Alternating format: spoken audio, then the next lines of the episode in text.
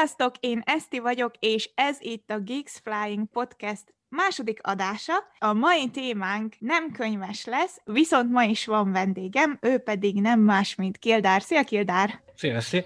Bemutatkoznál néhány szóban?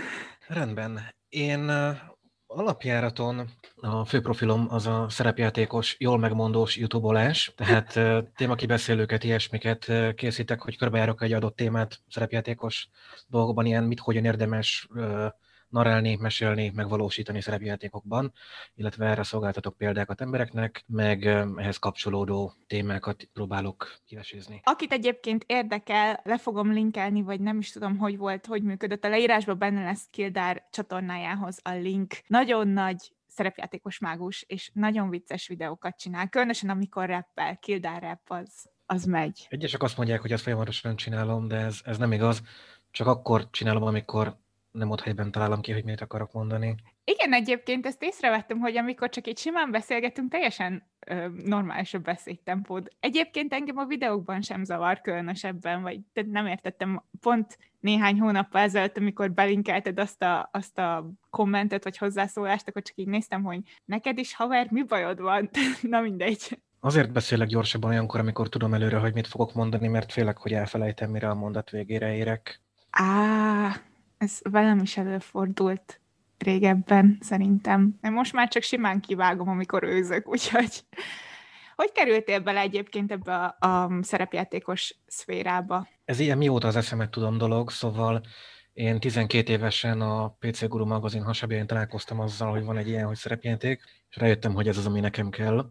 Úgyhogy ennek kapcsán pont az egy unokatestvérem, ő éppen megunta ezt a hobbit, és elajándékozta nekem a mágus szerepjáték szabálykönyvét, amit már úgy kaptam meg, hogy nem volt előső borítója, és össze volt firkálva. Á, az egy igazi relikvia akkor. Igen, és hát, hát innen indult a dolog nekem, aztán azóta igyekeztem minél többen megismerkedni, vannak, amiknél leragadtam, de, de azt hiszem ez nem kifejezetten most ez az aktuális témánk, úgyhogy az erről való nosztalgiázásra majd máskor kerítünk sort. Mindenképpen szeretnék amúgy majd egy szerepjátékos részt is. Én ugye kb. semmennyire nem értek ehhez a kérdéshez, viszont tudom, hogy tök sok embert érdekel az interneten, úgyhogy jó lenne, hogyha így majd erről is tudnánk beszélgetni. Meg egyébként a, magában a szerepjátékos közösségben vannak jelenségek, amiket én érdekesnek tartok, ilyen szociológiai szempontból. Egyébként Kildára a sors véletlen fintorainak köszönhetően ismerkedtünk meg, ugyanis Kildár a csodálatos moderátorunk, az egyik csodálatos moderátorunk a BookTube Discord szerveren,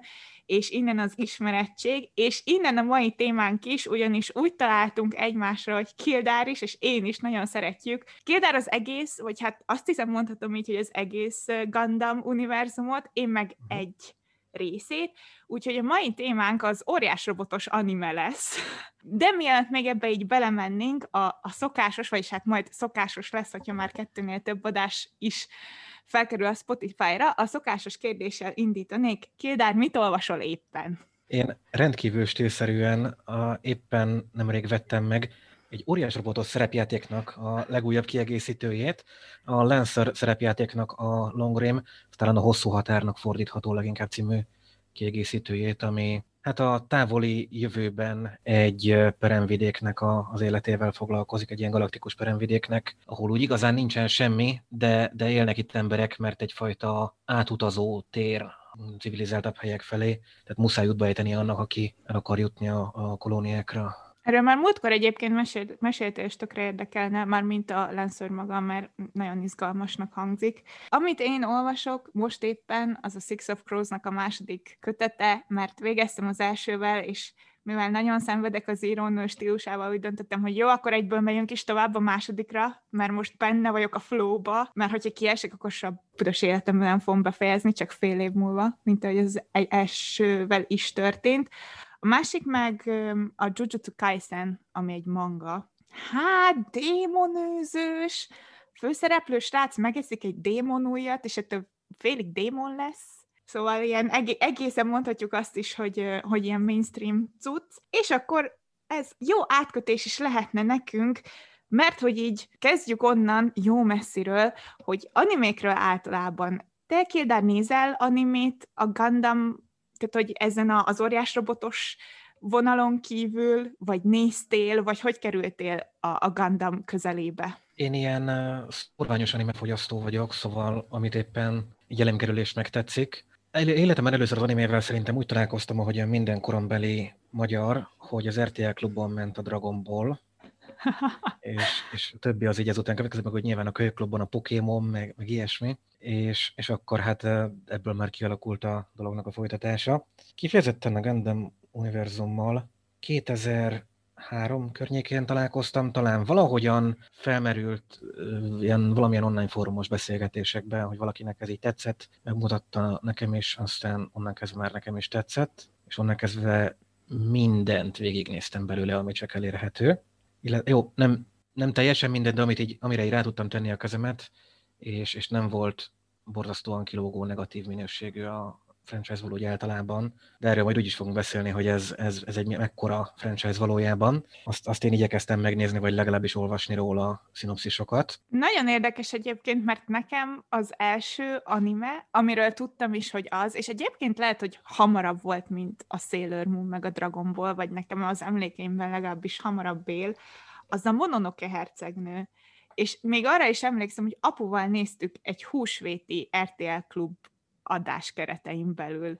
És egyébként a Mononoke hercegnő az nekem azóta is be van ragadva, én nagyon-nagyon szeretem azt a rajzfilmet, és nagyon vicces, mert nekem nem kifejezetten a Dragon Ball volt, ami behúzott, hanem a Yu Yu Hakusho, és az A pluszon néztem minden nap. Én sem hagytam ki. 8 óra után, Ott vagy nem tudom. Yu Yu Hakusho, az Inuyasha. Igen meg, meg egy, egy rakás más. Full Metal Panic is ott ment, az már egész Igen. jó átkötés a, az a aktuális témánkhoz. Így van, így van, így van.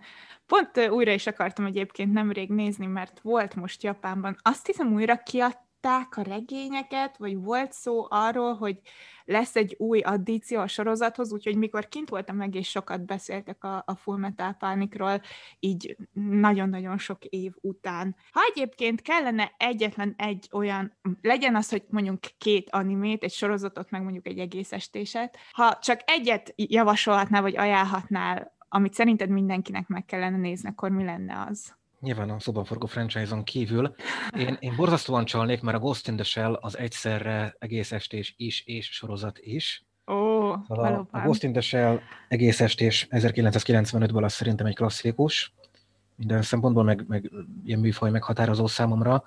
A Cyberpunk, illetve a post-Cyberpunk műfaját nekem nagyon meghatározta több szempontból is. A belőle készült sorozat, a Ghost in the Shell Standalone, Standalone. Complex, azt hiszem az a címe, igen az pedig baromi jó sorozatnak.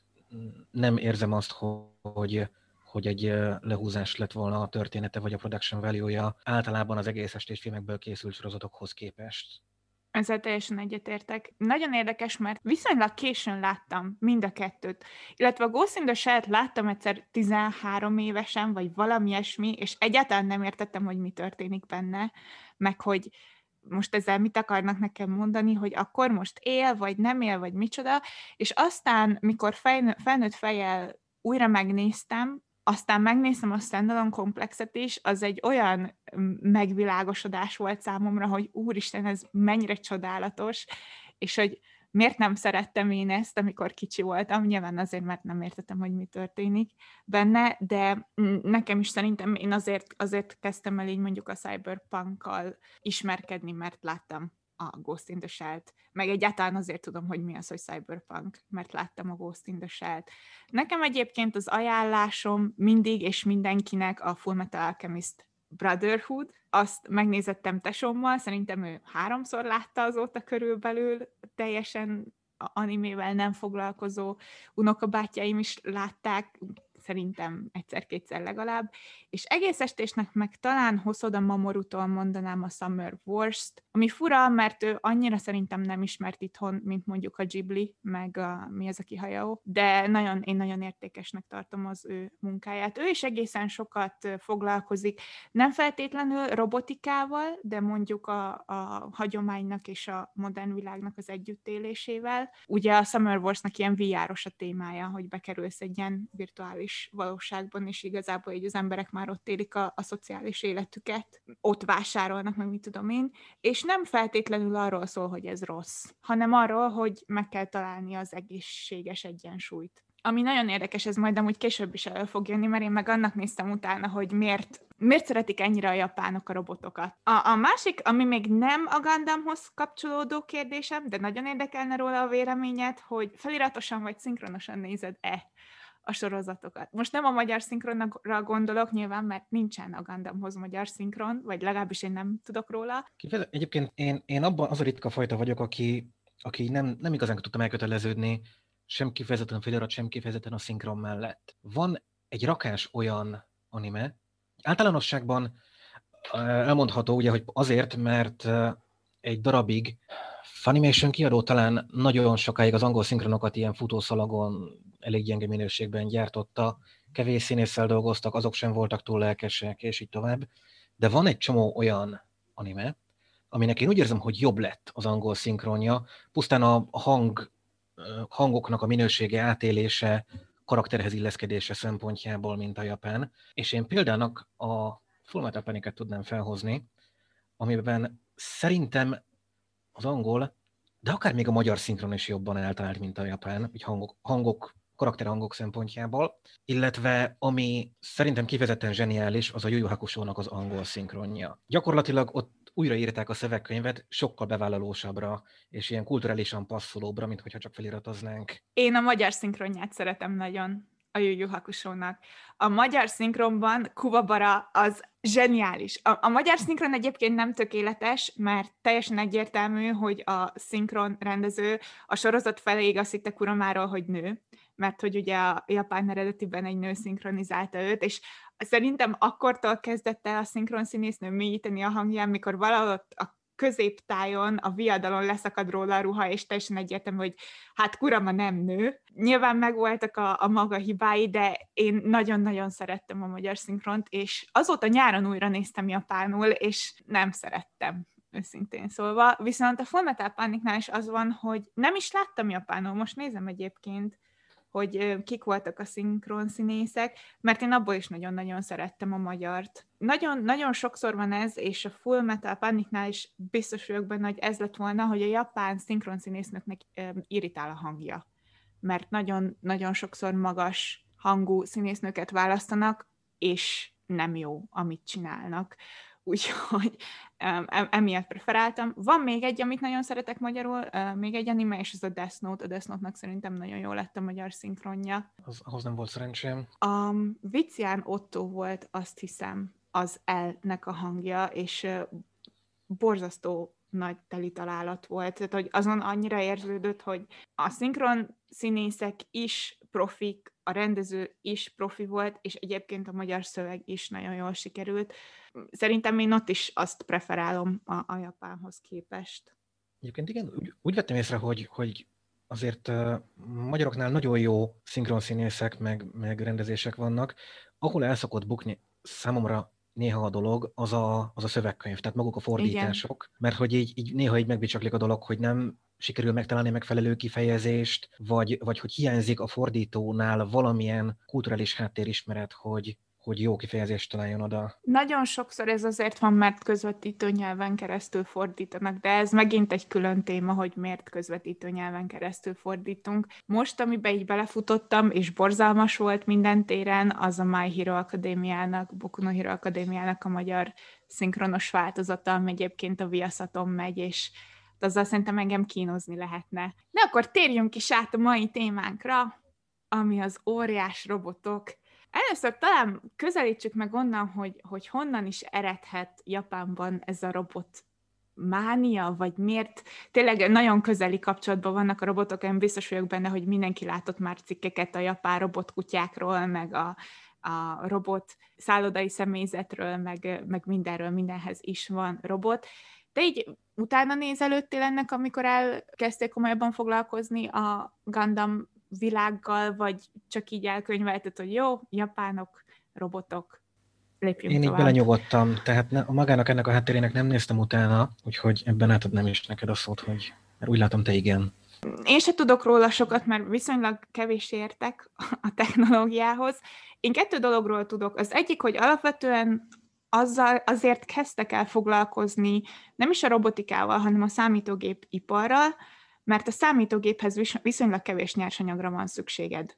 Japánnak ugye nincsen nehézipara, most már az autóikat is többnyire más országokban gyártják le, ugye nincs nyersanyag, kb. semmi, amikor a második világháború után bevonult Amerika, és teljesen ugye átrendeződött a japán gazdaság, akkor így gondolkoztak azon, hogy mit kéne csinálni, ami csak így amire így képesek, külső segítség nélkül, meg Japánon kívül más nem nagyon foglalkozik még vele, és akkor elkezdtek csippeket gyártani. A másik dolog, amit igazából olvastam, hogy van egy Nakamura Rie nevű professzor asszony, azt hiszem, a Waseda Egyetemen, ez egy nagyon híres japán egyetem, és ő azzal magyarázta azt, hogy a japánok sokkal közelebb állnak a robotokhoz, mint a nyugati emberek, hogy alapvetően az eredeti japán vallás, ami ugye a Shinto, az minden dolgoknak a lelkét tiszteli. Tehát azt gondolja, hogy minden dolognak van egy ilyen élő része, és ezért a robotokra is így tekintenek. Tehát, hogy nincs bennük egy olyan morális kérdés, mint mondjuk bennünk, hogy a robottal akkor hogy kellene bánnunk. Nem azt mondom, hogy ugyanazok a jogok illetik meg Japánban a robotot, mint az embert, de alapvetően az egészhez teljesen más a hozzáállásuk, mint nekünk. Azt számomra egyébként nem derült ki, hogy pontosan miért kezdtek el um, robotokat gyártani, pedig elolvastam egy eszét erről, viszont nagyon hamar, tehát már az 1600-as években nyilván azt nem úgy kell elképzelni, mint a, a mai robotot, de hogy ilyen automata babákat vagy babákkal már kísérleteztek. Ez ugye az elzárkózás kora volt, tehát semmi külső, kb. semmilyen kapcsolatuk nem volt más országok, országokkal a hollandokon kívül, és azt hiszem, hogy talán a hollandok hoztak nekik ilyen automatonokat, és akkor ezt megpróbálták újra kreálni, és ez bennük ragadt a következő 400 évre, és azt tudom még, és ez egy egészen biztos adat, hogy 2017-ben már több mint 300 ezer ilyen industrial robot volt, tehát ami gyártósoron vagy gyárban dolgozik, és a másik dolog, ami ide kapcsolódik, az szintén egy ilyen társadalmi, hát tulajdonképpen probléma, hogy azért nem félnek attól, hogy majd a robotok ugye elveszik a, az embereknek a munkáját, mert Japán népessége csökken, és iszonyatosan nagy munkaerő hiány van. Most a korona biztos vagyok benne, hogy megbolygatta, de a korona előtt én úgy tudom, hogy 5%-nál kevesebb volt a munkanélküliségi arány Japánban, ami egy iszonyatosan alacsony szám. Ezt úgy kell elképzelni, hogy csak az nem dolgozik, aki nem akar. De, egészen konkrétan ez történik, és még így sem elég. Tehát, hogy tudom, hogy hozzánk is jöttek az egyetemre fejvadász cégek, elég komoly ilyen munkaerő, vagy brain training van más országokból, és mindenre keresnek embert, főleg úgy, hogyha beszélsz angolul. Nyilván mondjuk egy itthon végzett japán szakos nem gyárba fog elmenni, de akkor meg ugye nincs gyári munkás, és akkor itt jönnek be a képbe a robotok. És amiről viszont én nem tudok sokat, az az óriás robotos anime, úgyhogy akkor át is dobom a labdát a pálya másik oldalára. Szóval, óriás robotos animék. A rövid, nem reprezentatív kutatásom arra vitt, hogy az első óriás robotos animeként, amit számon tartunk, az Kiyoshi Nagai-tól a Mazinger Z. Ez, egy, ez definiálta lényegében az óriás robotos műfajt, ahol a főszereplő beül egy robotba, és ezt vezeti, mint egy járművet. A fáma úgy szól, hogy a szerzőnek az ötlete erre az onnan jött, hogy hogy így várakozott arra, hogy át tudjon kelni egy forgalmas utcán, és így rájött, hogy hm, ezeket a robotokat akár lehetne vezetni is, mert korábban mindegyik ilyen mangában anime megjelenő robot szereplő, az vagy távirányított volt, például a 1956-os uh, Tetsujin 28, nem tudom, hogy kell kiejteni itt japánul Go. Jó volt, jó volt. Niju Hachi egyébként. Igen, ezt egyébként utólag Gigantorra keresztelték át, valószínűleg mások tudták, hogyan kell kéteni a 28-at japánul. Szóval az, az távirányított volt, vagy öntudattal rendelkező önálló robot karakter volt. Szóval a Mazinger Z hozta be ezt a dolgot, hogy a robot mint jármű. Aztán ez egy olyan 7-8 évig egészen stabilan, stabil iparrá vált, és elkezdett stagnálni ez az egész, hogy lényegében egyfajta szuperhős eszköz volt a, az óriás robot, és beindult ugye a játékoknak a forgalmazása, mint a figurák és hasonlók forgalmazása, és amikor az az ipar elkezdett stagnálni, akkor volt egy hatalmas áttörés Yoshiyuki Tomino-tól, az 1979-ben megjelent, illetve debütált Mobile Suit Gundam, ami lényegében ezt az egész műfajt átoltotta egy háborús drámába és űroperába egyszerre. Innen kezdve a és meg elkülönítette a, a szuperrobot és a real robot alzsánereket a mechás animékben. A, az, míg az előbbiben a, a robot az a szuperhősnek a munkaeszköze, az utóbbiban mondhatni realisztikusan hozzáállva egy egy, ez egy szerszám, egy, egy ténylegesen, mint egy járműként, egy, egy, egy ipari termékként kezelik a robotokat, és éppen ezért ezt a klasszikus szuperhősös megy a hős a robotjával, és, és legyőzi a gonosz doktor akárkit. Egy komplex politikai dráma köntösébe, egy űropera köntösébe öltöztette, és a robotok maguk is mm, megkaptak egy olyan nevezéktant, ami, ami inkább arra utal, hogy ezek katonai vagy éppen ipari eszközök inkább. Ugye itt került be, hogy tömeggyártott, hogy ez egy prototípus, és itt szerintem akár át is köthetünk abba, hogy specifikusan mi a különleges, mitől Gundam a Gundam. Nagyon érdekes egyébként, mert most közben, ahogy beszéltél, a közben jutott eszembe, hogy azért ez egy, ez egy nagyon durva ugrás volt. Kicsit én is megpróbáltam oda utána nézni a robotos animéknek, és igazából ugye van az Astro Boy, amit szerintem sokan ismernek, vagy legalábbis a kis Astro Boy figurát még az is láttak, és soha nem nézett animét, mert egy egészen jellegzetes karakter, még ilyen H&M-es pólókon is meg lehet néha találni, és így uh-huh. Astro Boy az még mindig van, de aztán egyszer csak volt egy hatalmas ugrás, hogy hm, Astro Boy ilyen kis cuki, mi lenne, ha építenénk inkább ilyen 20 métereseket?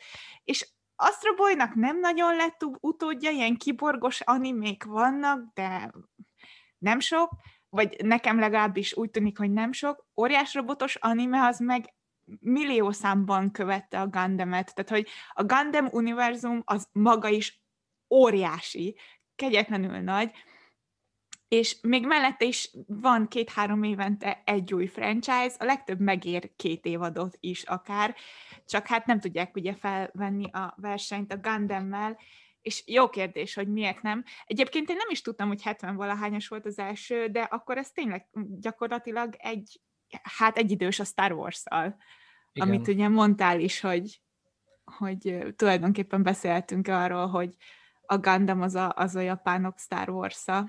Gyakorlatilag igen, és most utána, utána is olvastam, hogy merchandise-ban, és hogy egyébként, mint ilyen népességarányos forgalomban teljesen mérhető ahhoz a pénzforgalomhoz, amit a Star Wars generál. Nagyon durva egyébként, hogy mindenből is van Gandemes, és nagyon széles um, skálán mozog az, aki nézi. És szerintem ezt nagyon tudatosan csinálják, mert hogy a Gundamnek vannak, amennyire én tudom, vannak olyan sorozatai, ami teljesen gyerekbarát, tehát kb. matiné, hogy leülsz, és akkor ott átváltoznak, meg építkeded, meg mit tudom én micsoda, meg van a másik véglet, ami egyébként a, a, fő, a, a mai fő témánk, az Iron Blooded Orphans is, hogy így leülsz elé 20x évesen, és miután vége van, azt érzed, hogy valaki kitépte a lelkedet, átment rajta egy út hengerrel, kicsit megrágta, és utána visszaadta, hogy tessék, itt van. De őszintén szólva, én azt nem tudnám megmondani, hogy miért pont a Gundam lett az, ami ekkorát robbant. Úgyhogy nem tudom, hogy te találtál-e erre valami választ. Nekem vagy is, hogy... én is csak spekulációkat találtam, de szerintem ami közrejátszik benne az egyrészt az, hogy a műfajában az első volt, és ezt egy nagyon jó mm, brand managementtel sikerült meglovagolni. Tehát, hogy hasonlóan, mint ahogy a, a Star Warsnál, az is a műfajában a, az elsők között volt azon a production value amin volt, és amik utána következtek, azok ugye ezt próbálták valamennyire utánozni.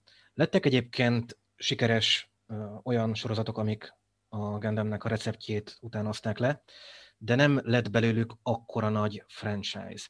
Ugye lehetne mondani ilyen mm, franchise-okként a Full Metal Panic is, amit említettünk, a, ilyen volt a Pet Labor is, aztán a, a Votoms, ezek mind ugyanazon a sémán indultak el, hogy, hogy akkor a, az óriás robot az egy, az egy katonai vagy ipari szerszám. A, a Votoms az egyértelműen arra ment ki, hogy, hogy a főszereplők katonák, és a, robotok azok lényegében ugyanaz a kategória, mint egy, egy katonának az egyenruhája, tehát nincs, abszolút nincs semmi karaktere az önálló robotoknak. Még a, a Labor az nagyon érdekes, hogy egy rendőrségi drámát oltott bele a, az óriás robotokba, tehát ott a, a robotok azok a rendőröknek a felszerelését képezik. A, azt gondolom a sikerének a titkának, hogy a műfajában az első volt, és egy nagyon jól menedzselt brandről van szó, aminek tudatosan érkezett a merchandise-a.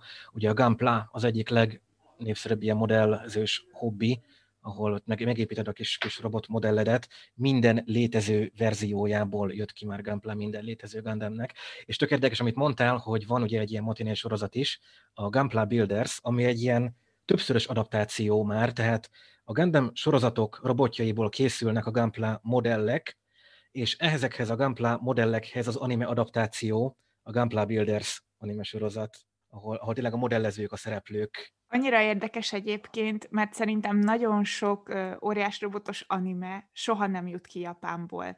Tehát, hogy, és nem feltétlen sikeres Japánon kívül. A Gundam az szerintem egy nagy kivétel, és egyébként szerintem a Full Metal Panic is valamilyen szinten nagyon-nagyon népszerű volt a maga idejében. Evangelion, azt tudnám még Igen, mondani, ehhez ezt akartam siker. mondani, hogy, hogy, és a másik ugye az Evangelion, de szerintem összesen lehet hasonlítani a kettőt. Tehát, hogy... Én azt egyébként a, a rosszul menedzselt brandre tudnám példaként mondani. Ugye a, ahányszor az a történet rebootolva, újra feltalálva, újraírva, újra elmondva lett. Én, én nagyon szeretem egyébként az Evangeliont, viszont nem szerettem az eredeti sorozatot. Szerintem rossz. Rosszul van megírva, rossz a pacingje az animének, nem, nem állt a megfelelő technológiai háttérrendelkezésre, hogy az az anime tényleg akkora volumenű legyen, mint amekkora a forgatókönyve, és én nagyon szeretem az új filmeket. Szerintem az új filmek nagyon jók, csak hát ugye abból is az utolsó rész, úgyhogy abszolút az Evangelionnak az a legnagyobb hibája, hogy teljesen rossz, ahogy kezelik azt a sorozatot management szintjén, de ettől függetlenül is például van Evangelion Múzeum Japánban, tehát innentől kezdve nyilván a merchandise az ugyanúgy fogy, meg ugyanúgy várják, mint a messiást az új filmet, meg mit tudom én, tehát hogy ezzel szemben a, a Gundam az tényleg szerintem az üzleti modell csodája is, bár nem értek az üzlethez, de alapvetően szerintem nincs olyan része, amilyen közutálatnak a tárgya lenne. Tehát, hogy van, amit mások szeretnek, van, akinek ez jön be, valakinek az, de hogy úristen, ez nagyon rossz volt, soha többet nem nézek Gundamet, ilyet még nem hallottam. Én, én tudok mondani egy olyan alsorozatot, ami, ami majdnem fölbe tudta állítani a franchise-t, de erre majd visszatérünk akkor, hogyha a különböző univerzumait kezdjük el kitárgyalni. Igazából egyébként tovább léphetünk a különböző univerzumaira. Én ugye egyetlen egy másik Gundam-mel próbálkoztam, igazából ez volt az első próbálkozásom, ez a Zero Zero volt, ami szerintem egy időben nagyon népszerű volt, Japánon kívül is, mert a Zero Zero az én meglátásom szerint elég ilyen crowd pleasing volt. Tehát, hogy egyrészt voltak benne óriás robotok, mert azzal így meg lehet venni a fiúkat, másrészt meg voltak benne nagyon szép fiúk, mert azzal meg lehet venni a lányokat, és akkor ők így megpróbáltak, megpróbáltak mindenkit is behúzni, viszont engem a, a Zero Zero az konkrétan untatott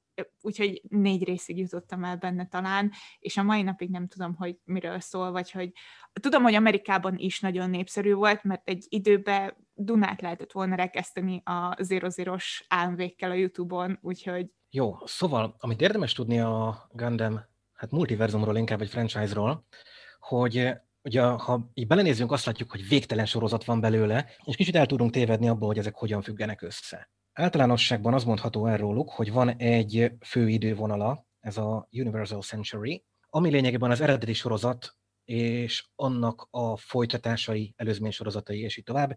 Igazából ez a fő sodra a brandnek, ez a fő idővonala, és ez az, amit nemrég, hát mondhatnám azt, hogy lezártak egy, egy csodálatos olvasorozattal, a Gundam Unicornnal, illetve a Gundam narratívval, ami van Netflixen és ajánlom mindenkinek, mert elég jól elmagyarázza az előzményeit, szóval nem kell hozzá az összes többi minden világ mindenséget végignézni. De ebbe, ebbe tartozik nagyon sok sorozat és film, szóval ebből ilyen több száz részt lehetne szerintem összeszedni. Most egy hirtelen fejben átszámoltam, és, és szerintem egy olyan 3-400 résznyi anyag van, plusz még az egész estés filmek. És hát, hogy ez könnyebben hozzáférhető legyen, illetve feltételezem az íróknak is volt némi kísérletező kedve, ezért létrejöttek ezek az alternatív univerzumai a Gundamnek. nem tudnám most fejből megmondani, hogy melyik volt az első, de ezek jellemzően egy vagy két sorozatra, vagy egy, egy vagy két évadra plusz egy filmre készültek el. Ilyen például a Gundam Wing, ami az After Call. Onnan lehet megismerni egyébként a különböző univerzumokat, onnan lehet megkülönböztetni, hogyha a sorozatban valaki megmondja, hogy mi a dátum, akkor mi a, a dátumnak a prefixe.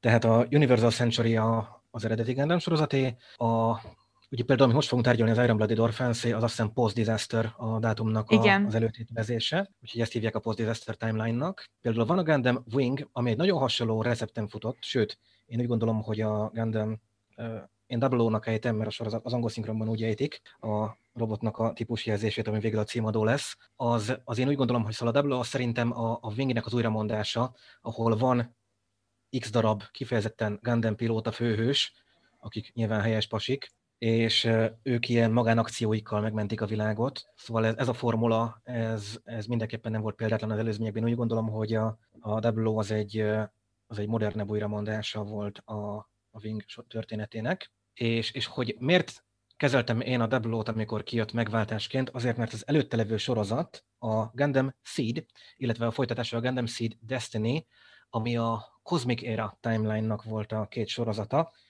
borzalmasan rossz volt. Tehát ez volt az, ami, ami talán képes majdnem képes volt a franchise-t fölbeállítani. Elég, az első sorozata az még oké okay volt, de a másodikban már nagyon látszódott, hogy mennyire gyengült a történetvezetése, gyakorlatilag összecsapott volt a befejezése, tele volt újrahasznosított animációval, ami, ami a többi sorozatban nem volt ennyire jellemző, hogy, hogy ugyanazokat a képkockákat, vagy akár egész szekvenciákat hasznosították újra az egyes részek között. Ebben a sorozatban volt talán a legtöbb clipshow epizód, ahol ugye igazából nem történik semmi új, csak az előző részekből készült bevágásokból valaki alá narrálja, hogy mi történt benne eddig. És szóval ezek után, egy ilyen sorozat után megváltás volt a Double hogy te jó ég, nem csak állóképeket húzogatnak előttünk, hanem van tényleges animáció, karakterek nem atombrutál méri szó szinten sebezhetetlen Jézus Krisztusok mondhatni. Ezzel a hasonlattal egyébként nem viccelek, mert konkrétan a, a mémekben a, a Sid főhősét azt így szokták ekép becézni, mert ő, ő akárhányszor meghal, újra feltámad. De nem az, hogy így, így nagy dolog, hogy visszatér a halából, hanem hogy így, így többször is előfordul a sorozatban, hogy na, most már tuti, hogy meghalt, és aztán következő részben ott van, mintha mi se történt volna. Le- szóval lehet, ennyire... tényleg, tényleg lehet, hogy itt, itt rontottam el. Meg kellett volna néznem a szídet. Igen, szóval, hogy ennyire inkonzisztens valami után ez egy megváltás volt a Double de aktuális témánk, és egyébként van még négy-öt ilyen egyedi timeline, és talán egyébként a, az Iron Blooded Orphans-nak a saját timeline a Post Disaster is nekem a kedvencem az alternatív idővonalak közül. Egyszerűen azért, mert egy picit mert más lenne, egy picit mert érdekesebb lenni, újabb lenni ahhoz az eredeti formulához képest. Valami olyan, olyat, mm, olyat hozott el nekünk, amit eddig nem nagyon láttunk a Gundam sorozatokban, úgyhogy vezessük is fel, hogy miről van szó. Mielőtt felvezetjük, van egy kérdésem ezzel kapcsolatban, amit én nem tudok, de hogy van olyan a Gundamnak a menedzsmentjében, vagy hát a produkcióban, aki mondjuk végig követ az egészet, vagy te tudsz ilyenről? Most azt tudom ugye, hogy mások írták, már csak az Iron Blooded Orphans miatt is, de hogy volt ilyen, hogy mondjuk a producer, gondolom, hogy 70x év, vagy 70 valány óta nem ugyanaz az ember produceri, de hogy mennyire volt ez sűrű, vagy ezt nem tudjuk. Mert egyébként nagyon-nagyon érdekelne. Őszintén ezt nem tudom. Azt tudom, hogy az eredetinek a rendezője, ugye Domino, ő egy Gundam fan magazinban, nem tudom, hogy melyik de sorozat ellen nagyon kikelt, az első ellen, amit nem ő rendezett, amit most nem találok hirtelen, hogy ez melyik, hogy ez az, akik a, a, a franchise-nak a birtokosa, a Sunrise, ők, ők, ők szörnyű, borzasztó rossz dolgokat művelnek a brendelés, és ez lesz a brandnek a földbeállása. Mondjuk én a Sunrise-ról tudnék mesélni, de megértem, hogy, tehát hogyha ha azok, akkor azt megértem, mert a, a Sunrise az egy kicsit ilyen japán Disney néha. És akkor nézzük is, hogy, hogy mi ez az Iron Blooded Orphans, amiről ma beszélni szeretnénk. Az én szerény véleményem szerint az egyik legjobb anime, amit valaha láttam. Teljesen véletlenül találtam rá. Ő egy mecha anime, egészen eddig egyébként mekákról, mecha animékről, meg mekákról beszéltünk. Ugye a mecha az az a szó, amit a japánok használnak a kézi vezérlési óriás robotra amiben többnyire beszállsz és háborúzol. Egyébként Mekának számít például az Edge of Tomorrow, amit sokan ismerhetnek azok is, akik nem animések, bár ott ugye nem óriás robotokról van szó, hanem inkább ilyen robot suite-ról talán ez a... Igen, a, ami kifejezetten Mekának számít, és mainstream nagyképernyős film, tehát mozifilmekbe bekerült. Pacific, Pacific Rim. Rim. Igen, a Pacific Rim. A, nem véletlen egyébként, ott is volt egy kis japán háttérbedolgozás, én úgy tudom. Az Iron Blooded Orphans egy ilyen nagyon klasszikus science fiction alaphúzásra épül, ez pedig nem más, mint hogy van nekünk egy bolygónk, ami még csak félig van terraformálva, de már laknak rajta emberek, és ezek az emberek nyilvánvalóan vagy nagyon gazdagok, vagy pedig a, a teljes nyomor és mély szegénység, és a történet középpontjában egy rakás tinédzser áll, akik hát majd, hogy nem rabszolgák, de nem teljesen, mert vannak bizonyos emberi jogaik, egy részüknek, egy másik részüknek meg szinte semmi, és ők dolgoznak gyakorlatilag egy ilyen tulajdonképpen bányásznak, ők nem is emlékszem, hogy pontosan mit csinálnak. Én nem néztem újra az elejét, ők, a, ők konkrétan egy katonai, tehát egy, biztonsági cégnek dolgoznak be, egy, egy magánhadseregnek lényegében a feláldozható egysége gyakorlatilag, tehát a, az ágyútölteléke, a golyófogói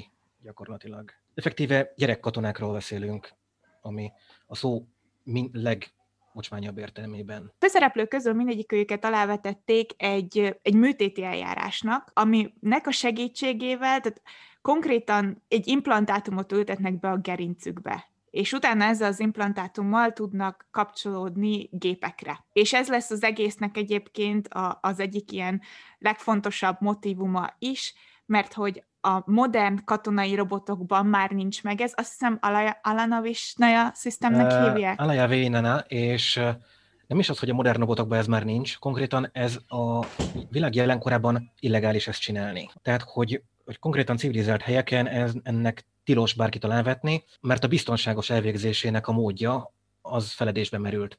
És éppen ezért tudják csak gyerekekbe beültetni, akiknek a szervezete még, még így növésben van, és valamennyire tudja ezt tolerálni. De egészen és nagy a halálozási arány. Egészen nagy a halálozási aránya is, igen, és konkrétan nem is az, hogy a főszereplők mindegyikét alávetették, hanem ők nem kapták volna meg ezt a munkát. Tehát az volt a munkának a feltétele, hogy megkapják, hogy alávessék magukat ennek a beavatkozásnak, és megtették, mert, mert más megélhetés módjuk pedig nem lett volna ebben a világban. Tulajdonképpen innen indulunk ki, és van nekünk két főszereplőnk, ha nagyon hunyorítok, ha meg kevésbé, akkor a 21-2,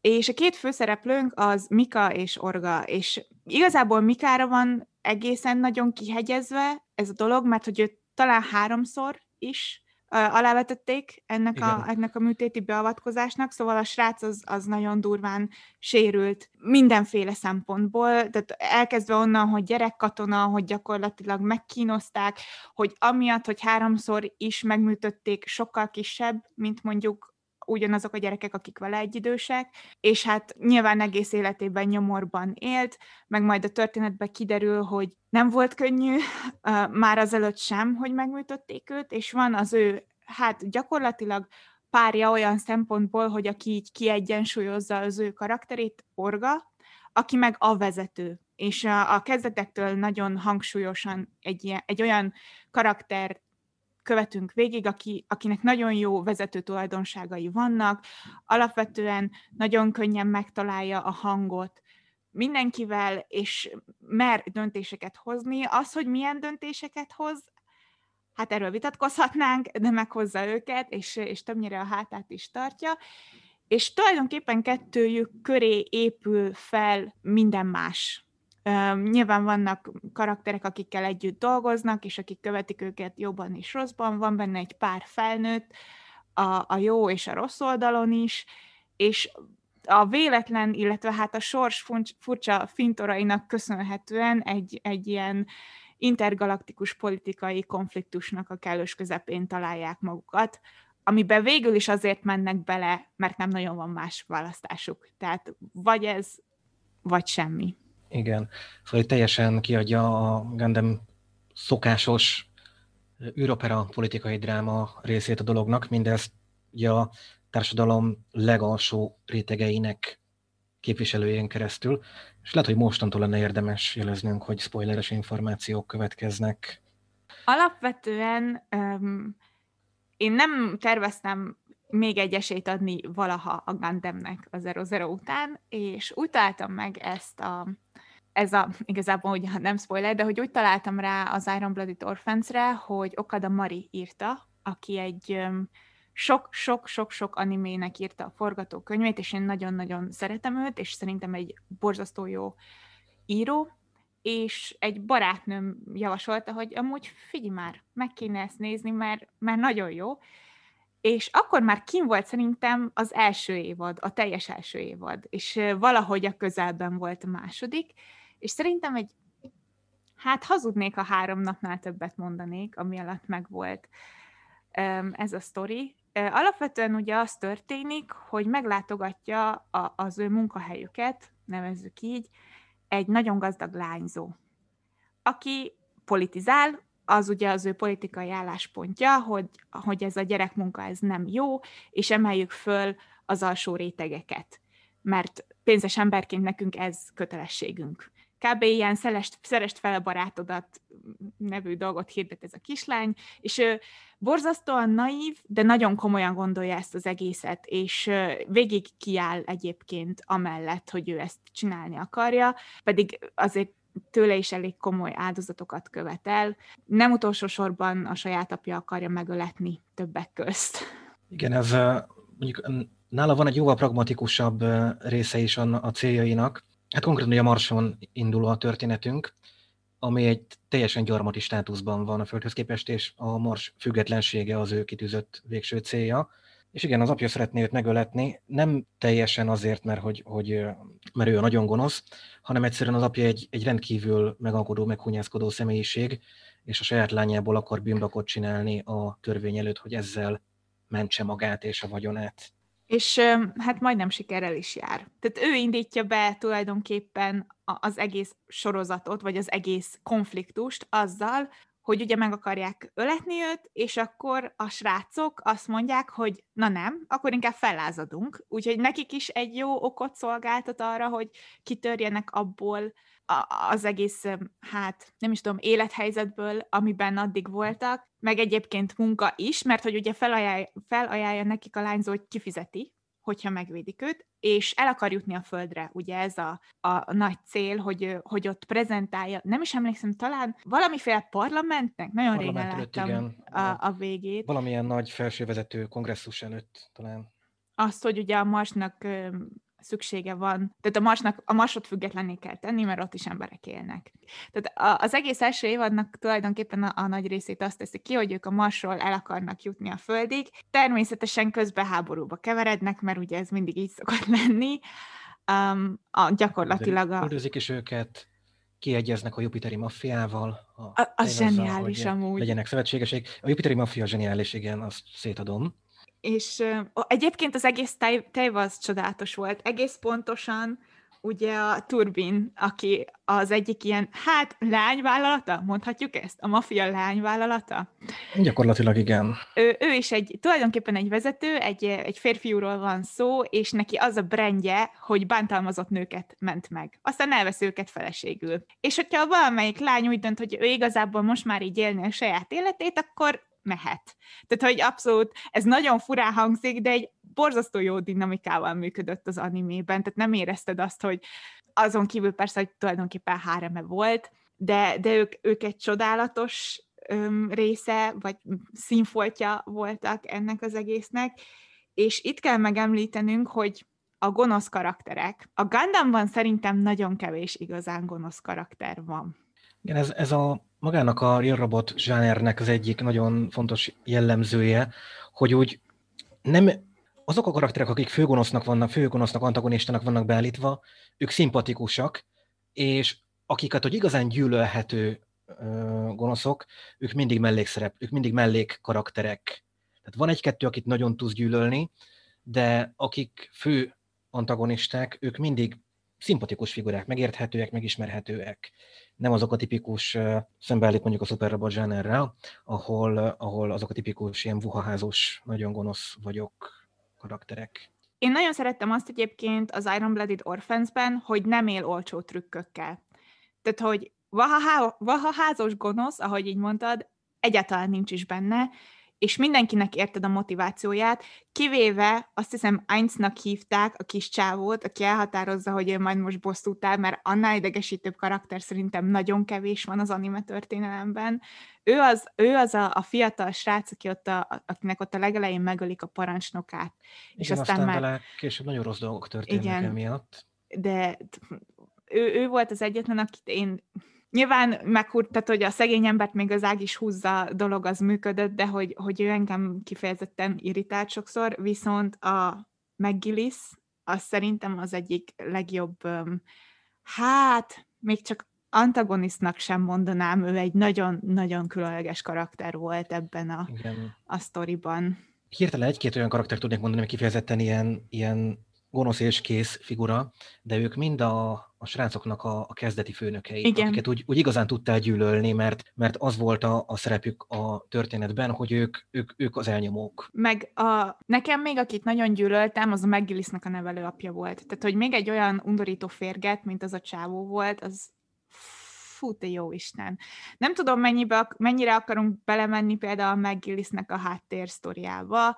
Ő egyébként egy férfi karakter, és az a sztori, hogy gyerekkorában szexuálisan bántalmazták. És nem beszélt erről nyilván senkinek, mert hogy most nem is vagyok benne teljesen biztos, hogy oldalági gyerek volt-e, vagy örökbefogadott, de az a lényeg, hogy nem a saját apja nevelte, hanem talán az apja feleségének a gyereke volt, vagy valami volt, valami ilyesmi sztori ott, és ő tulajdonképpen az elején azt gondoljuk róla, hogy a föld oldalán áll, illetve hát ugye katona, egy egészen magas beosztású katona, aztán azt kicsit így hagyja, és aztán kiderül, hogy ő gyakorlatilag a saját maga oldalán áll, és azt nézi, hogy neki mi a jó, közben összeszövetkezik egy kicsit a, a főhőseinkkel is, akik közben megalapítják, becsatlakoznak ugye a maffiába, és megalapítják a, a saját kis hát cégüket, és azért hívják Iron Blooded Orphans-nek a sorozatot, mert hogy egy ilyen vérvirág lesz az ő címerük, és az első évad azt hiszem ott ér véget. Eljutnak a földre, vagy csak az űrállomásig? Az első évad ott ér véget, hogy ugye Kudelia, a gazdaglányka, ő el tudja mondani a nagy beszédét a kongresszus előtt, miközben Mika és Ein szanaszétabálják egymást óriás robotokban ugyanezen a, ugyanebben a városban. Ekkor derül ki ugye a Mika által vezetett, hát a Gundamnek, a Barbatosznak az egyik igencsak súlyos ára, amit fizet a pilótája azért, hogy a legjobbak közé kerülhessen. És ugye a két évad között egy, egy nagy, nagyobb időugrásunk van, ahol így ezek, ezek között rendeződnek a dolgok, stabilizálódik a srácok helyzete a marson, beindult ténylegesen az, hogy ők egy komoly gazdasági tényezővé válnak, és innen folytatódik majd a történetünk, meg Gillisnek a machinációival, hogy átvegye a világuralmat. Világuralmat lényegében igen. Van egy nagyon érdekes szervezet a földi katonai erő, a Gjallarhorn, ami egy kicsit így a, egy ilyen középkori feudális lovagrendet utánoz. Ezt a, ez a, sem, a sematikája egyébként a, a robotjaiknak is, hogy mindegyik ilyen lovagi páncélnak néz ki, és olyasféle fegyverekkel is harcolnak. A, a legidegesítőbb ellenséges karakter, Kárta Issue, a földi őrflottának a parancsnok Igen. ő ezt egy szemébe megtestesíti. Borzasztó. És, és igazából ez a fő kontraszt is a, az egész világban, hogy a, a Gjallarhorn egy ilyen nagyon kifinomult, nemesi, arisztokratikus szervezet, a lovagérényekkel mindennel, és velük kontrasztot állítanak a, a Tekadán srácai, akik pedig végletekig pragmatikusan, gyakorlatiasan, és, és hát mondhatni egy, egy brutális egyszerűséggel állnak hozzá a világhoz. Nem, tehát ezt mi sem mutatja jobban, mint a, a az általuk használt robotok, nem tudom máshogyan mondani. Ugye még ahogy a Gellárhornnak a pilótái karddal, pajzsal és hasonló eszközökkel harcolnak, tehát ilyen lovagias kifinomult eszközökkel, Mika főfegyvere egy bitang nagy búzogány. Igen. Aminek a puszta tömege elvisz mindent. Egyszer próbálnak kardot adni neki, de gyakorlatilag nem jön be. hogy bármi egyebet csináljon. És ugyanezt viszi végig az is, hogy az általa vezetett robot, a Barbatos, ő, ő egyre ink, az egyre inkább állatiassabb jegyeket vesz fel, ahogyan halad előre a sorozat. Az is ezt a, ezt a fajta nyers vadságát, brutalitását támasztja alá az ő működésüknek. Azt én mindenképp meg szeretném említeni az első és a második évad között, hogy nem áldozatok nélküli ez a dolog. Tehát, hogy én egészen sokáig azt hittem, hogy majd megkapom ezt a, a szokásos animés dolgot, hogy egy-két mellékszereplőtől lehet, hogy elbúcsúzunk, de majd így jó lesz a vége. És ezt már az első évadban megcáfolja, ugye meghal az egyik főszereplő, nem Orga és Mika, hanem tulajdonképpen a, a harmadik, az ő legközelebbi barátjuk, akinek nem fog most eszembe jutni a neve. Biskit. Ő is azt hiszem az első évadban hal meg, meg a Kudéliának a kis, hát cselédlánya, vagy nem is tudom, minek nevezzem. A... Én is elfelejtettem a nevét, igen. A, a, a Fumitám. A Fumitám. És itt csak így, amikor a biszkit meghal, akkor én konkrétan csak néztem, hogy hogy mi, és az a, az a nagyon durva benne, és erre végigépít a sorozat, a, a Teketsun Orphans, az Iron Blooded Orphans-nek az egyik legnagyobb motivuma, amit végigvisz, az a talált család. És mindenféle talált család van benne. És van benne nem talált család is, például a Biskitnek a huga és a nagymamája, ugye ők, ők vérszerinti rokonok, és nagyon szépen kihozta azt, hogy csak azért, mert ez a két kislány, meg a nagymama hozzátartozik, ezért a Tekkadan úgy érzi, hogy az ő felelősségük. Tehát ők visszatérő karakterek lesznek azután is, Igen. hogy a, hogy a biszkit meghal. És gondot viselnek rájuk. Ez egyébként a legnagyobb tragédiája is a sorozatnak. Tehát, hogy annyira azt érzed, miközben nézed, hogy ez kicsit a te családod is, vagy egy kicsit a tieid is lesz, lettek, és azt várod, hogy majd minden jó lesz, és nem, és folyamatosan elveszi tőled a családtagjaidat, vagy hát értitek, tehát uh, nyilván most idézőjelek között beszélek. Úgyhogy a Biskit volt az, ami engem nagyon megrázott, és azt hiszem uh, első évados volt az Akihiro féle történet is. A, az igen, igen. Akihiro, ő, igen, ő is egy mellékszereplő, az a különbség közte, meg a többiek között, hogy azt hiszem human garbage-nek hívják őket, tehát hogy ezek ilyen, ők ilyen talált gyerekek is. Úgy általában azokat a gyerekeket, akik így árván, árván kerülnek ebbe a rendszerbe, hogy, hogy itt implantátumokat kapnak, és akkor beütletik őket robotokba, őket kifejezetten a human debris, emberi termelék. Debris, igen. Ők ja, konkrétan rabszolgák. Igen, hát igazából már erre is voltak utalások, a, hogy aként működnek, mert ugye a, az eredeti munkahelyükön a Christgard Security-ben, megjegyeztem, uh-huh. ott, ott pedig ugye patkányoknak nevezték őket. Igen. Szóval ez a motivum ez végigmegy, hogy, hogy, így, hogy oké, okay, a, a Christgardnál legalább kapnak fizetést, de de ott is gyakorlatilag ugyanabban a társadalmi státuszban vannak, mint harabszolgák lennének. És van, van nekünk ez az Akihiro, egy borzalmasan nagy darab, nagyon csendes, nagyon kedves fiú, aki nem gondol magára emberként, egyébként nagyon, nagyon nagy a tragédiája az ő karakterének, és már az elejétől kezdve én úgy emlékszem, hogy tudjuk, hogy van egy öccse, akivel nagyon-nagyon régen elszakadtak egymástól. Igen. És egyszer csak előkerül ez az öcs az ellenséges oldalom. És tulajdonképpen nem azt mondom, hogy ő öli meg az öccsét, de, de ott összetűzésbe keverednek tulajdonképpen fegyveres összetűzésbe a Tekadannal, és az öccse is meghal, és nagyon kevés gyereket sikerül megmenteni, akik végül is csatlakoznak hozzájuk. Az én egyik nagy kedvenc karakterem is ekkor kerül a képbe az Aston, aki majd a második évadban um, hát kap nagyobb szerepet, és ezek a gyerekek, akiket ott megmentenek, um, tulajdonképpen az Akira szárnyai alá veszi az összes kiskölköt, aki ott volt, de az a jelenet, én, én emlékszem, tehát én azon konkrétan sírtam, amikor ott kiderül, hogy ez az Akirónak a testvére, és ő most meg fog halni, mert az első perctől, hogy megjelenik, tudod, hogy ez ennek itt most vége, és jellemző egyébként az egész, az egész szériára, hogy nagyon-nagyon szépen ábrázol emberi tragédiákat, és nem lesz olcsó egyik sem tudod, hogy ezek a karakterek soha nem fognak feltámadni, tehát se a Marvel effektus, se a Gundam Seed effektus nincsen, ezek a karakterek nem jönnek vissza a halálból, és, és nem fél megölni a főszereplőit. Tehát, hogy nincs ez, hogy rajta van például Orgán vagy Mikán a plot armor, mert nem. Meg senki máson nincs rajta a plot armor. tehetjük fel a, a spoiler sapkát, Úgyhogy Igen. aki, aki nem akarja a, hallani a nagyon nagy spoilert az egészből, Igen. szóval annyira nem félti a sorozat a szereplőit, hogy hát még a nem éli túl ezt a sorozatot. Orgas Már elő, orgas, és előre is láthattuk, már utalgattak rá, hogy abban a világban, amit szeretnének elhozni, nekik nincs helyük. Igen. ők ö, egyébként Orga látja ezt a legjobban, tehát az ő barátságuk, és igazából az egész szövetség, ami köztük van, az erőszakból születik. Az történik, hogy megtámadják őket, és a Mika lelövi a támadójukat. És ez elkíséri őket egész tulajdonképpen életük végéig, és mind a ketten erőszakos halált halnak, ami egy nagyon-nagyon erős üzenete szerintem ennek a történetnek. Kicsit a, a Star Wars-os visszautalás, de ugye Joda mesternek van az Erőszak erőszakot szül című egyébként való igaz mondása, és tényleg az történik, Orga azt hiszem a legutolsó résznek majdnem a legvégén hal meg, lelövik őt, merényletnek az áldozata lesz, és a gyerekek, akik kísérték őt, bosszút állnak érte, és ugye igazából az a tanulság, hogy ha te nem szakítod meg az erőszaknak a körét, akkor az ismétlődni fog, és soha nem lesz belőle kiút. És én egyébként ezen is meglepődtem. Tehát én nem gondoltam, hogy Orga is meg fog halni. Teljesen őszinte leszek veled. Az, az kicsit váratlanul ért. Az engem is totálisan meglepett a, az, egész, az lezárása az egésznek. És így, így utólag egy tök érdekes elméletet ö, olvastam, láttam erről, amit majd, majd megosztok kicsit később, az volt az, amiben nem értettünk egyet, amikor kibeszéltük. Ja, igen.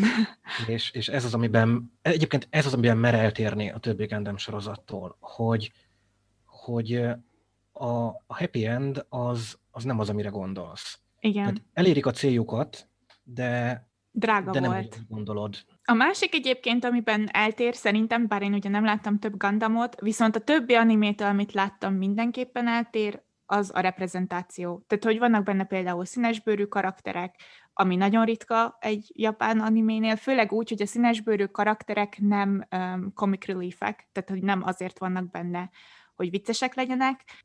Vannak benne vezetőbeosztású nők, vezetőbeosztású férfiak, vannak benne olyan nők, akik sokkal erősebbek, mint mondjuk a férfiak. Ugye a tejvaz az kifejezetten erre épül, hogy ott a nők a harcosok, és tulajdonképpen egyébként ők irányítják az, az egész lányvállalatot, viszont vannak benne nagyon-nagyon jó férfi karakterek, nagyon jól megért férfi karakterek, és egyébként van benne, e, ezen is nagyon meglepődtem, van benne egy meleg fiú úgy, hogy ő sem comic relief, mert hogy a japán animékben ez nagyon jellemző, hogy ő azért van benne, hogy lehessen röhögni, és az Iron Blooded Orphans-ben meg egyáltalán nem ez volt, az ő drámája is egyébként szerintem nagyon-nagyon szép volt. Mit gondoltál egyébként a második évadról? Mert hogy a második évadról megosztanak a vélemények. A második évad az egy hullámvasút szerintem, tehát ez egy érzelmi hullámvasút a második évad, amikor, amikor így, így érzed, hogy, hogy igen, már majdnem elérik a céljukat, már majdnem elérik a céljukat, de mégse, de mégse, aztán megint majdnem, aztán megint mégse, aztán megint majdnem, aztán megint mégse, és, és hát aztán megtörténik, aminek meg kell történnie, és elérik a céljukat, de nem úgy, hogyan folyamatosan eszkalál. Ugye, amiről beszéltünk, hogy ez az erőszak, erőszakos, ez a ciklus, az folyamatosan eszkalálódik, hogy mindenki az egyre durvább dolgait veszi elő, amik, amik abszolút tabúnak számítottak egész eddig, tehát hogy a ilyen civilizációs tabuk dőlnek meg a sorozat világában a második évadban. Olyannyira, hogy a, ugye indul az egész onnan, hogy felszírre kerül a, a Mobile Armor, ami lényegében a 300 évvel ezelőtti nagy Ekkor derül ki, hogy ez a 300 évvel ezelőtti nagy háború, ami katasztrófa volt, ez lényegben egy gépek lázadása volt, és egy ilyen gép kerül felszíre, és hát felébred. Az egy, azt szerintem ez egy nagyon erős eleme volt a sorozatnak az akció szempontjából, de elindít olyan eseményeket, amik, amik újra és újra ezt a, hogy azt hinnéd, hogy most már csak ed, most már elmentünk a falig a civilizációs tabuk döntögetésével, de, de nem, még, még van hova menni mindkét oldal a végső elkeseredésében annyira ö, kegyetlen eszközökhöz nyúl, hogy már, már tényleg azt látod, hogy ki fogja előbb elveszíteni azt a, a, az emberségét voltak éppen mindebben. És hát én úgy látom, hogy végül ebben a kiveszti előbb az emberséget versenyben a, a Tekkaden volt az, akik... Egészen pontosan Orga és Mika, Igen. Aki, aki teljesen, tehát hogy és nyilván nagyon fiatalok, tehát hogy nagyon érződik, nagyon érződik a karaktereken a koruk és ez szerintem nagyon érdekes volt. Tehát, hogy érződik rajtuk a koruk. Mindenki tulajdonképpen a koruknak megfelelően viselkedik. Igen, hát ugye egy, egy nagyon keretek között. egyszerű világképpel próbáltak létezni, mert hogy, hogy igen, aki ennyi idősen az ember próbálja egyszerűen magyarázni a világot, csak hát az ő egyszerű világképük az, az leginkább az erőszakból állt.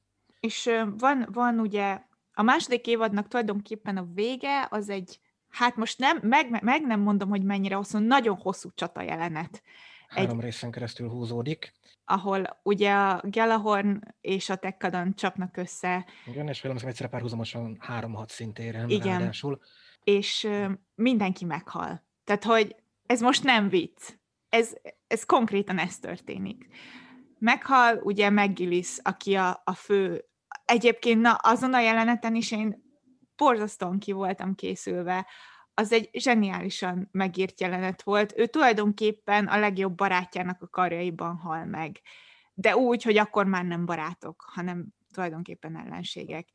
És van egy kicsit ilyen számot vetünk az életünkkel, feelingje a dolognak, de nem az van, hogy már haldoklik öt perce, és még mindig monologizál, úgyhogy ez például erre mondtam azt, hogy nem nagyon vannak az Iron Blooded Orphans-ben olcsó megoldások, hanem ha valaki a halálán van, akkor az a halálán van. Ugye Mikának is itt ér véget a, a nagy tragédiája, ő, róla nem mondtuk, Kédár utalt rá, de konkrétan megbénul a sorozatnak a, a végére a Igen. pont miatt, hogy ugye a Barbatoszhoz csatlakozik. Tehát nagyon szép a párhuzam a között, hogy a Tekkadan elveszti az eredeti célját, és, és ugye a morális integritását tulajdonképpen, azzal, ahogy a Mika egyre kevesebb testrészét tudja használni. Tehát konkrétan már csak akkor működik a keze meg a lába, amikor a, a robotjában ül.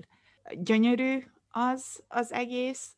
Úgy ugye van egy, egy nagyon csúnya jelenet, amikor föláldozzák az egyik, illetve föláldozza magát az egyik főszereplőnk, majd nem ér el vele semmit, az egy nagyon-nagyon durva Igen. jelenet. Tehát, hogy annyira, annyira élet, nyilván nincsenek, a mi világunkban nincsenek óriás robot háborúk még de annyira életszaga van az egésznek, miközben ugye fantasztikumról beszélünk, hogy valami elképesztő. Én egyébként jobban szerettem a második évadot, mint az elsőt, amivel nem sokan vannak így. Tényleg csak szuperlatívuszokban tudok, tudok róla beszélni. És akkor szerintem most értünk el ahhoz a teóriához, ami, amit én teljesen megvettem, de nem értünk benne egyet, hogy az első évad az követi a Gundam sorozatoknak az általános formuláját. Tehát, hogy hozzájutunk egy fegyverhez, a, a címszereplő Gundamhez, amivel fel tudjuk venni a harcot azzal az ellenséggel, aki azonnal az erőszakhoz nyúl, amikor a céljai keresztezik a miénket. És, és ezáltal leszünk mi a, a jók, hogy mi, mi nem mi nyúltunk elsőként az erőszakhoz, és alapvetően mi igyekszünk is ezt nem, nem ez a preferált eszközünk a célunk elérésére.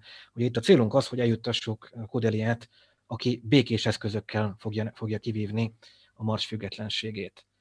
Viszont a második évadban pont Biskit halálával, aki egyfajta lelkismerete volt a karaktereinknek, ez a szituáció valamennyire megfordult. Tehát innen kezdve a Tekkadan válik azzá, aki nekem kell valami, akkor azt erővel fogom elvenni.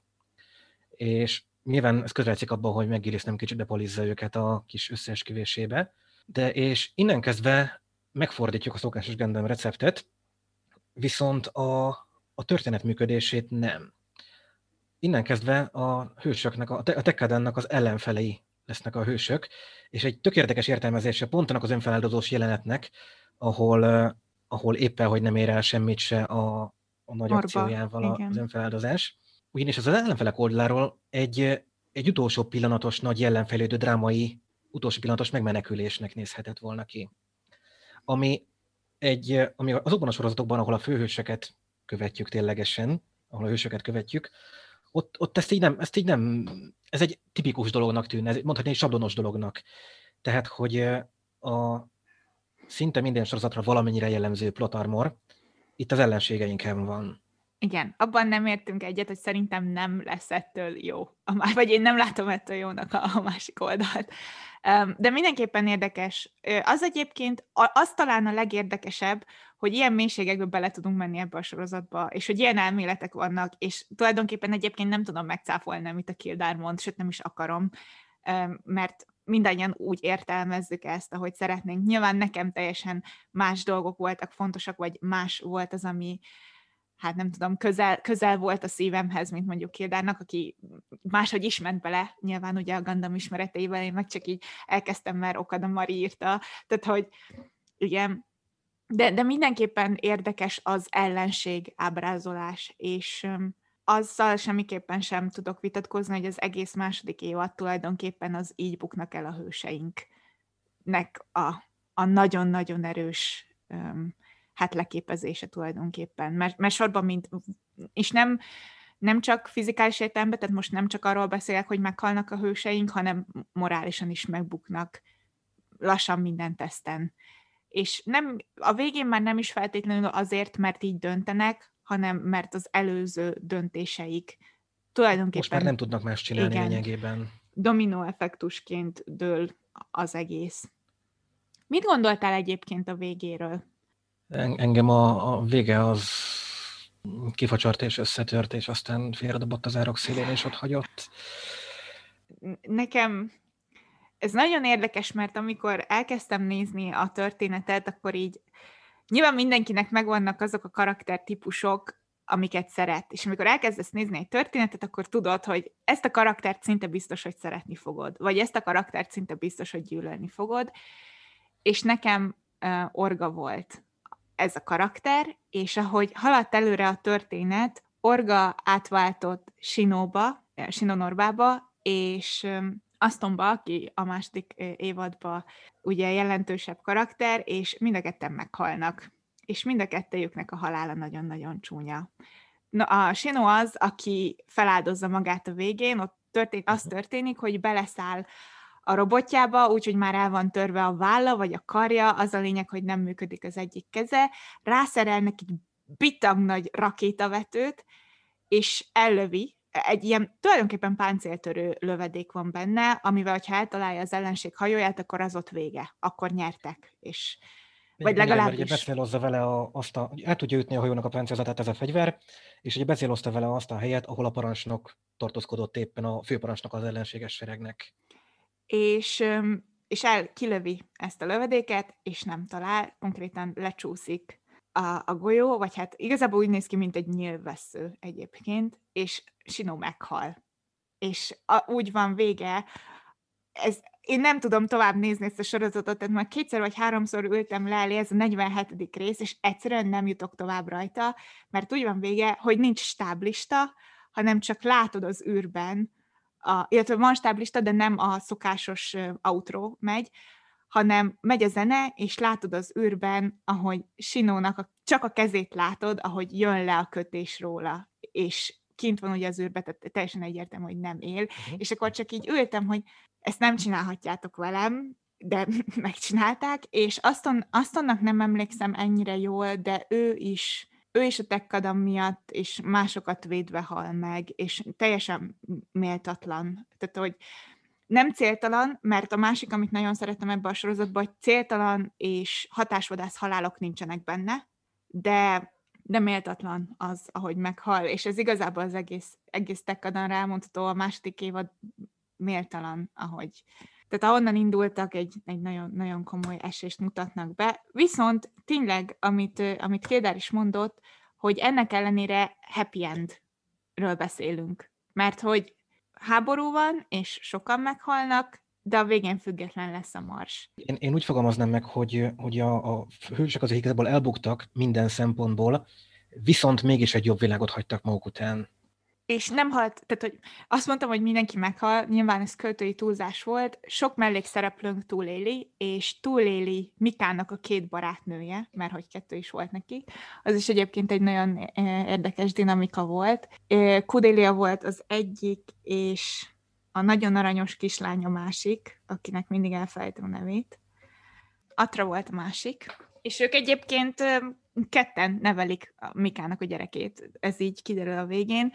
Meg túléli például a könyvelőjük, aki egy csodálatos nő volt, nagyon, nagyon jók benne a felnőtt karakterek szerintem, főként a Tekkadan oldalán. Ő, nekik van egy, egy, tulajdonképpen egy mechanikusuk, ő egy fekete bácsi, és van egy könyvelőjük, aki meg egy nő, ők voltak egyébként a sippen, mert az egy az a kapcsolat az égben köttetett, de ők például túlélik, és van egy ilyen bevágás nekünk a, a sorozatnak a végén, hogy tulajdonképpen a tekkadannak a maradékáról ők kezdenek el gondoskodni, vagy hát ők fogják össze, és ilyen teljesen honest work, vagy nem is tudom, hogy mondjam, tehát aki életben maradt, az, az búcsút vesz a fegyverektől. Szerintem ez a, ez a legjobb szóhasználat, amit itt elsüthetünk tulajdonképpen. És az a, a vicces, hogy, hogy McGillis oldaláról pedig azok a reformok, amiket ő hivatalosan az ászlójára tűzött, azon kívül, hogy nyilván közben világuralmi törekvéseket indított el, de hogy azok a reformok, hogy itt legyen kicsit demokratikusabb, kicsit egyenlőbb a Gellarhornnak a működése, azok végül keresztül mentek, de nem, nem rajta keresztül. Szóval igen, az, hogy, hogy, hogy a, a, a főszereplők egytől egyig elbuktak, de végül is a, azt a céljukat, amivel jobbá teszik a világot, azt elérték. Ez, ez egy nagyon ügyes befejezés igazából az egésznek. És nem érzed azt, hogy lezáratlan, semmilyen szinten. Tehát, hogy nagyon sok animénél van ez, és egyébként nem csak animéknél is, tehát kaszált amerikai tévésorozatoknál, vagy csak rosszul megírt filmeknél, bennem nagyon sokszor van egyfajta hiányérzet, hogy de most ezt még nem tudtam meg, meg hogy, tehát, hogy ezzel még lehetett volna mit csinálni, és amikor befejeztem a tekkecőt, akkor egyáltalán nem volt ez bennem. Tehát, hogy vannak, akik szerint nem, tehát a közepén nem jó a történetvezetés, én ezzel nem értek egyet, de azt gondolom, hogy ha ezt félre is tesszük, akkor a történet az egy kerek egész. Elindulsz A-ból, és a végén megérkezel B-be. Az, hogy közben milyen kitérőket teszel, meg, meg mi történik, arról lehet vitatkozni, de alapvetően szerintem egy nagyon jó befejezése volt az alapfelvetésnek. Gyakorlatilag a kérdéseink nagy részére, most morális, meg, meg nagy kérdésekről beszélek, választ kapunk. És, és ez szerintem nagyon rendben van így. Tipikusan akkor szokott előfordulni, amikor hiányérzete van az embernek egy sorozat lezárásakor, amikor azért kell nagyon gyorsan lezárni egy sorozatot, mert elfogy a pénz. És a Gundam franchise-ban is van ilyen, az After War Gundam X nevet viseli, és így visszagondolva nagyon sok párhuzamot tudok húzni azzal a sorozattal és a, az Iron Blooded orphans mert egy nagyon hasonló szituációba helyezi a karaktereket. Kevésbé kiélezett, tehát sokkal jobban valósítja meg ugyan a szituációt az Iron Blooded Orphans, de, de a Gundam X talán egy kicsit mást is akar. Ott is hasonló az alaphelyzet, hogy volt régen egy nagy háború, amiben minden tönkrement, és akkor ennek a háborúnak a relikviái a gendemek, és a, a főszereplő az valahogyan hozzájut egy ilyenhez. És, és ott viszont az utolsó e, kettő rész borzasztóan ez a csapat, mert hirtelen nem fogyott a pénz az egyébként még tíz részre hosszabb egy sorozatra, és akkor kettő részbe kell belesűríteni minden lezárást, amelyikben tízbe lett volna. Hát ez, ez teljesen egyértelműen nem volt. Tehát, hogy 50-52 része volt valami ilyesmi, az Iron Blooded Orphans-nek, és teljesen egyértelmű, hogy amikor a forgatókönyv író leült megint az első részt, akkor tudta, hogy mi lesz az utolsó. És nem az volt, hogy közben gondolkoztunk, hogy nem akarok újra mutogatni Attack on Titan, de szóval, hogy nem az volt, hogy közben gondolkoztunk, hogy mivel lehetne még ezt kicsit elnyújtani. Nem, nincs is benne filler rész, tehát hogy semmi. Ugye a klasszikus fájdalom animéknél, amikor hm, utolértük a mangát, most mit csináljunk? Igen, ez nem volt, ez nem volt. Lezáró gondolatként két kérdésem, három kérdésem lenne hozzád. Az első, van-e, amit még el szeretnél mondani mindenképp a sorozattal kapcsolatban? Vannak benne nagyon izgalmas kiszólások. Az én kedvenc ilyen fact erről a sorozatról, hogy ugye azt már fejtegettük korábban, hogy a, vannak a modern mobile szútok, amikben már nincsen ez a, az agyinterfész, de hogy a Gundamek azért különlegesek, mert azokat még a nagy régi háború idejé 300 éve készítették a 52 darab Gundam frame-et, és ezeknek a nevei, a Barbatos, a Gusion, a Bael, azok mindegyike a, az Ars Goetia-ban szereplő démonok nevei, ami azért nagyon izgalmas, mert ugye a, a jók használnak olyan robotokat, amik démonokról vannak elnevezve, és a, a mobile armorok, amik ugye a gonosz gépek voltak, azok pedig angyali rendekről vannak elnevezve. Ezt mondtad is nekem, amikor először beszélgettünk erről a podcastről, és ez egyébként az a bajom ezzel, hogy annyira simul abba az elméletbe, amit elmondtál, és amivel nem értünk egyet, hogy nem akarom elmondani, vagy nem akarom elismerni, hogy mennyire zseniális ez a húzás, de nagyon, nagyon zseniális. Főleg azért, mert elsőre nem egyértelmű. viszont mivel nagyon-nagyon logikusan épül, tehát hogy végig ilyen nevek vannak benne mindkét oldalon, ezért teljesen egyértelmű, hogy ez egy, egy direkt, tehát hogy egy, egy tudatos döntés volt az alkotó részéről. Nekem, amit én meg szeretnék említeni, viszont semmilyen ilyen nem mélyen szántó, vagy hogy is mondjam, tehát ez egy nem, nem egy mélyen szántó gondolat lesz, hogy nagyon-nagyon jó a zenéje ennek a sorozatnak. Igen, Minden zenéje opening. jó. Az első, első opening, opening mindenképpen az megalapozza, és onnan kezdve és a lezáró zene is nagyon szépek. Mind a, mind a két lezáró zene, illetve négy, azt hiszem, mindegyik, majdnem mindegyik lassú, és többször visszatérnek a sorozat um, alatt. Többnyire Igen. tragikus momentumoknál.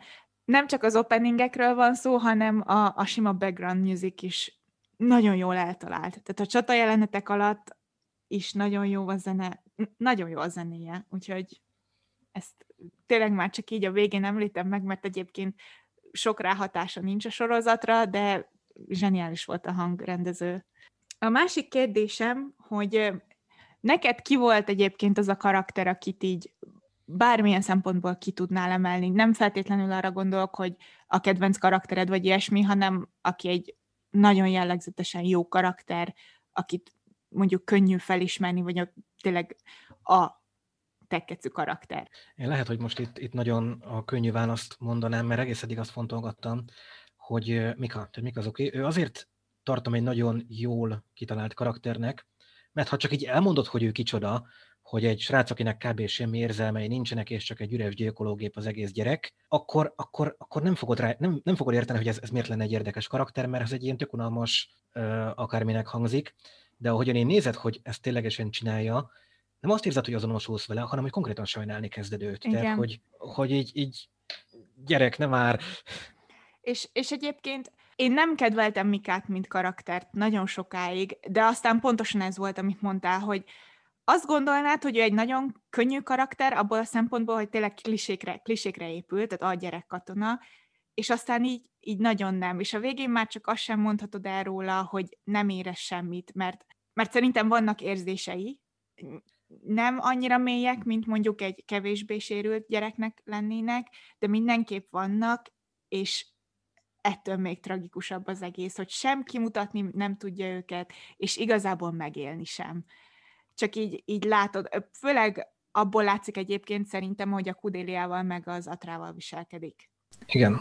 Teljesen egyetértek ezzel. A Mika egy nem szeretem a karakter, de ettől még egy nagyon jó karakter, nagyon, nagyon sok szempontból és végig hű marad. Tehát, hogy nincs minőségi változás vagy romlás abban, ahogy ezt a karaktert megírták, hanem abszolút ja. konzisztens ez a szó. Végig konzisztens a karakter. És az utolsó kérdésem az az, hogy kinek ajánlanád, és miért kellene mindenkinek megnéznie?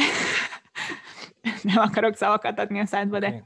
Én, én azoknak ajánlanám, akiknek van Netflix-e, ugyanis ez a kettő nem sorozat van fel Netflixen, ez az egyik, és éppen mindkettőt ajánlom, ami fenn van Netflixen, de ezt, ezt mindenképpen, mert ez egy, ez egy olyan önálló kerek történet, ami az elejétől a végéig egyben van, és nincsenek belőle logószálak más sorozatokra. Szóval szerintem ez nagyon jó belépő sorozat a Gundam franchise-ba, hogyha ha szereted az óriási robotokat, de félsz a Gundam univerzumnak a gigantikus, borzasztó tartalom mennyiségétől, akkor ez egy nagyon jó kapudrog, hanem a legjobb kapudrog.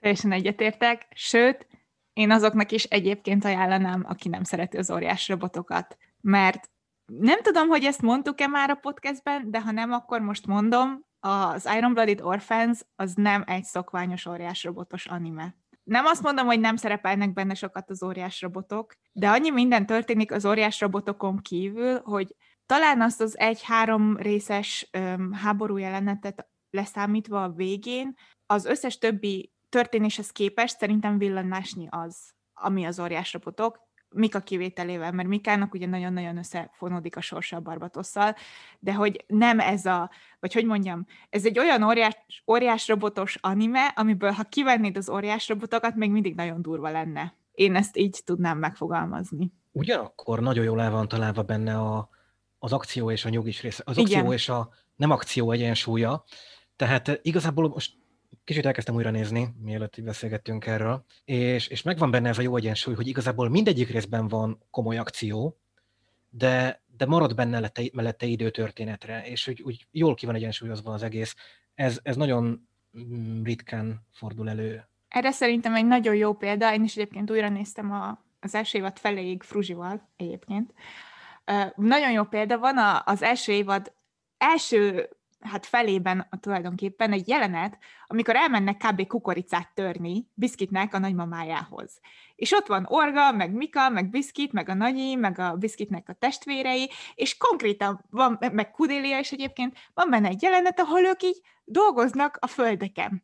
Majd tíz perccel később lövöldözés, háborúzás, tehát hogy, és ez, ez furán hangzik, de nagyon-nagyon, nagyon jó a, a balansz vagy az egyensúly a kettő között, úgyhogy abszolút teljesen, teljesen adom, amit mondasz, hogy, hogy borzasztó jól kiegyensúlyozott az egész történet. Annyira érződik rajta, és ezt már sokszor mondtam, hogy egy hozzáértő ember írta, és most nem feltétlenül csak a Gundamra gondolok, bár teljesen egyértelmű, hogy értette az alapanyagot, amivel dolgozott, legalábbis szerintem, bár én nem tudok erről sokat, de... Én azért állítom azt, hogy értette nagyon jól az alapanyagot, amivel dolgozott, mert hogy meg tudta fordítani. Tehát, hogy pontosan tudta, hogy milyen recept, és hogy hogyan lehet ezt megfordítani. És, és ezen kívül, ha félretesszük a Gundamot, meg az óriás robotokat, az, ahogy megírta, az dramaturgiailag szerintem csillagos ötös, vagy csillagos tízes, vagy nem tudom, de szuperszonikus. Nem minden részt az Okada Mari írt egyébként, úgy emlékszem, de igen nagy százalékát ő, és a többibe is bedolgozott. Én egyébként kb. igen, annak ajánlanám, akinek van Netflixe, hogy mindenképp nézze meg. Sokkal jobb nyitás, mint mondjuk az Evangelion, amit mindig szoktak ajánlani óriás robotos témában, és ez szerintem hatalmas hiba.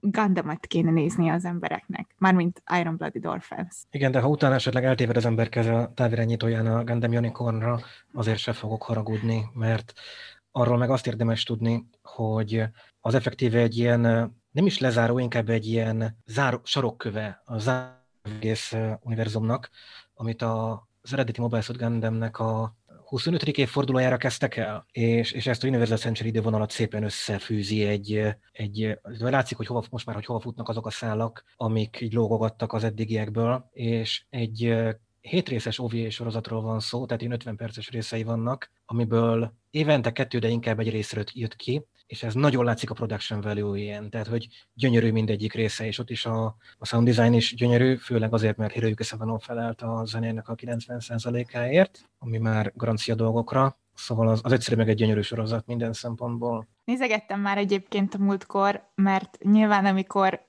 elkezdtem újra nézni a, az Iron Blooded orphans akkor a Netflix nagyon durván le akarta tolni a torkomon, hogy figyelj már, wink wink, van itt még egy Gundam sorozat, ha esetleg érdekelne, de aztán még nem szántam el rá magam majd a téli szünetbe. És akkor azt hiszem, hogy itt le is zárnánk ezt a maratoni Gundam epizódot, meg óriás robotos epizódot, bár viszonylag keveset beszéltünk nem Gundam óriás robotos animékről. Köszönöm szépen, Kildár, hogy itt voltál velem ma. Én köszönöm, hogy itt lehettem. És remélem, hogy mindenkinek, aki hallgatta, tetszett, meg okult is belőle egy kicsit, vagy legalább felkeltettük az érdeklődését az Iron Blooded Orphans iránt, mert hogy ez a piranézi, meg ilyen könyvek mellett amúgy ez a térítési, az egyik térítési ilyen, nem is tudom, minek nevezzem ezt. Benne van, rajta van a kopogtató listámon, hogy Fruzsi mondaná. Igen, tehát nem kell, hogy tetszem most az, az amit mi elmondtunk. Örülünk ki, ha tetszett, amit mi elmondtunk, csak nézzétek meg az Iron Blooded Orphans, az a lényeg. Igen, igen, igen, igen, ez a lényeg. Nagyon jól mondott, Kilnál. És akkor Köszönjük szépen, hogy velünk tartottatok, és találkozunk legközelebb. Sziasztok! Sziasztok!